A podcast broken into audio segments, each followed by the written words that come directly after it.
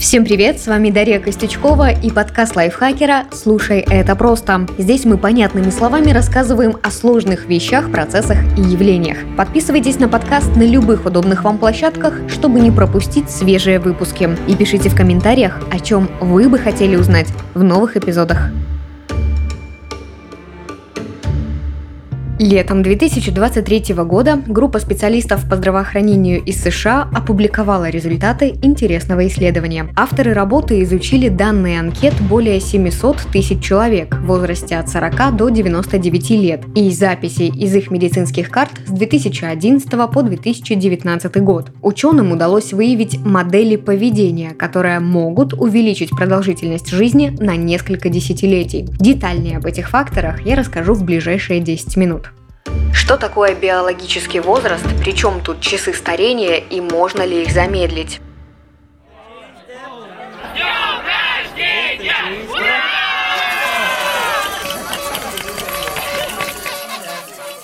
Традиция праздновать день рождения укоренилась в нашей жизни. И многие семьи имеют свои собственные ритуалы по этому случаю.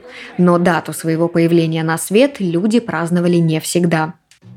История этого праздника уходит корнями в седую древность, предположительно во времена Древнего Египта. Примерно за 3000 лет до нашей эры отмечали даже не сам день рождения, а скорее день воцарения фараона или появления на свет его наследников. Простые же люди чаще всего даже не знали дату своего рождения, и уж тем более никогда ее не праздновали. Также известно, что обычай отмечать день рождения царя существовал в Ассирии – Тогда устраивали пиры для всего народа. И для знатей, и для бедняков. В общем, гуляли все. Если говорить про письменные источники, то записи о точных датах рождения детей и празднованиях жертвоприношений по этому случаю были сделаны при дворе шумерского правителя Лугаль-Анда. Он жил в XIV веке до нашей эры. Вот только эта точность опять же касалась лишь царя и его семьи, не простых людей.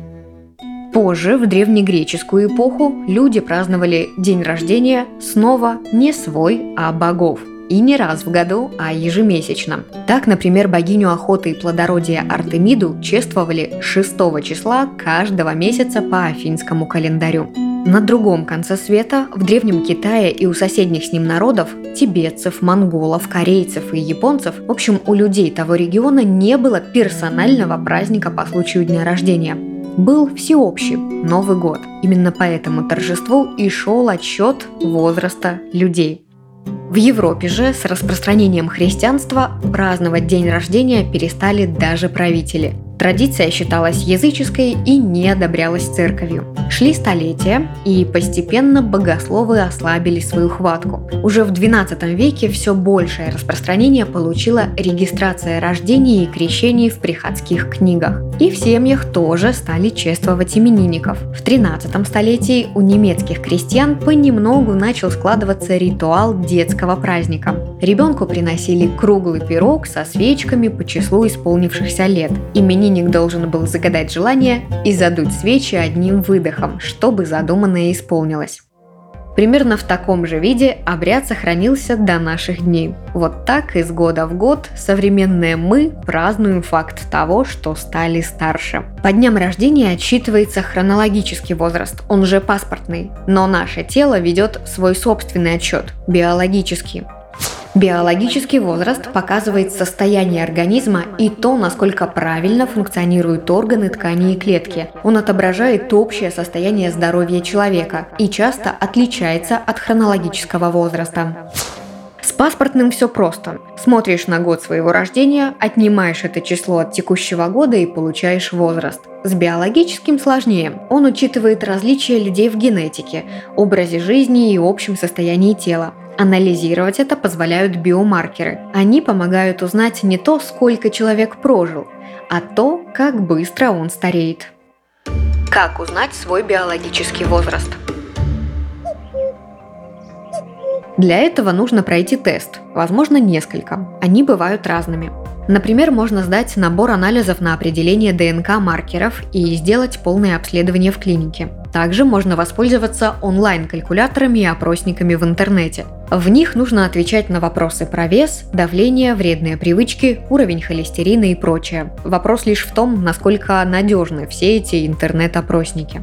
А вообще, справедливости ради, нужно сказать, что в настоящий момент научное сообщество не признало единогласно ни один из биомаркеров старения. То есть нет какого-то одного универсального анализа, который можно сдать и понять общее состояние организма. Старение затрагивает сразу все системы нашего тела, а потому этих самых маркеров невероятно много. Одни мы можем наблюдать глазами, вроде морщинок, седины и изменений в поведении. Другие происходят на клеточном уровне, и важно смотреть на разные маркеры комплексно. Но, скорее всего, и эта стратегия не даст на 100% точный прогноз по старению. Поэтому не исключено, что при прохождении разных тестов на определение биовозраста вы будете получать отличающиеся результаты. При этом все эти тесты, опросники и калькуляторы не бесполезны. Паспортный возраст увеличивается у всех людей одинаково, из года в год, и повернуть вспять его нельзя, ну разве что подделав документы, хотя это противозаконно. А вот снизить или увеличить биологический возраст вполне возможно. Нужно, так сказать, подкрутить часы старения. Часы старения – это, условно говоря, формула, которая включает в себя совокупность биомаркеров и позволяет определить биологический возраст ткани, клетки или органа. Одни из первых часов старения, которые были созданы учеными, это эпигенетические. Затем были разработаны также и другие, с малопонятными для простого человека названиями – транскриптомные, метатические и протеомные часы. Но подробно мы поговорим именно про эпигенетические. С ними можно разобраться и без научной степени по биологии. Эпигенетика – это раздел генетики, который изучает то, как окружающая среда, режим дня и питания, физические нагрузки и наше поведение в целом влияют на работу генов. Эпигенетические изменения, в отличие от генетических, обратимы. Другими словами, эпигенетика изучает то, что делает нас уникальными. Вот простой пример. Есть семья, в которой несколько детей. Все они разные, хотя свои гены им передали одни и те же родители. Но оттенки кожи и волос, строение тела, пищевые аллергии и прочее у ребят отличаются. Так вот, наш образ жизни и окружающая среда влияют на то, с какой скоростью тикают часы старения. Сделав тест и увидев, что биологический возраст превышает паспортный, люди могут решиться изменить свое поведение и больше заниматься здоровьем. Есть ли какие-то простые действия, которые помогут жить дольше?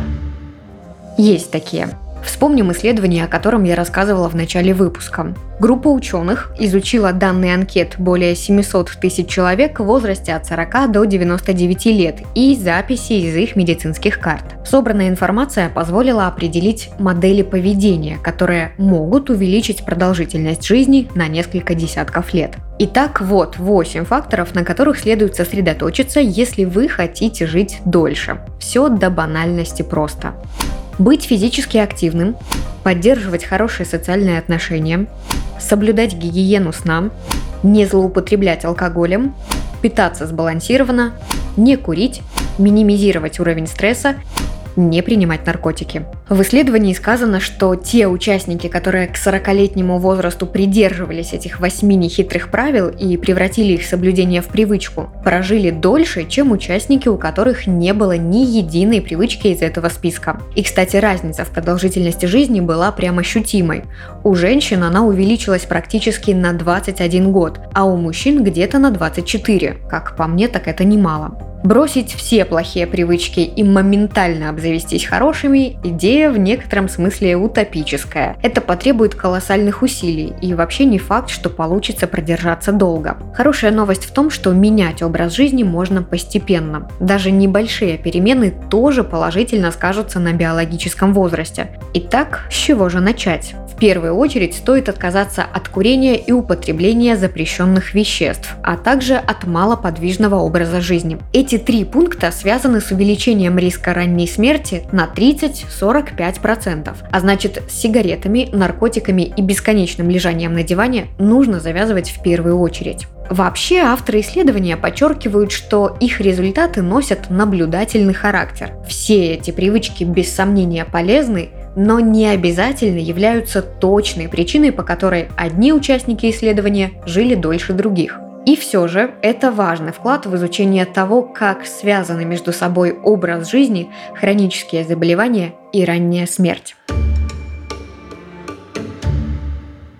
Подведу итог. Возраст, который можно высчитать по паспорту, показывает то, сколько человек прожил, но никак не иллюстрирует, как прошли для него эти годы, насколько изношен его организм и в порядке ли здоровье.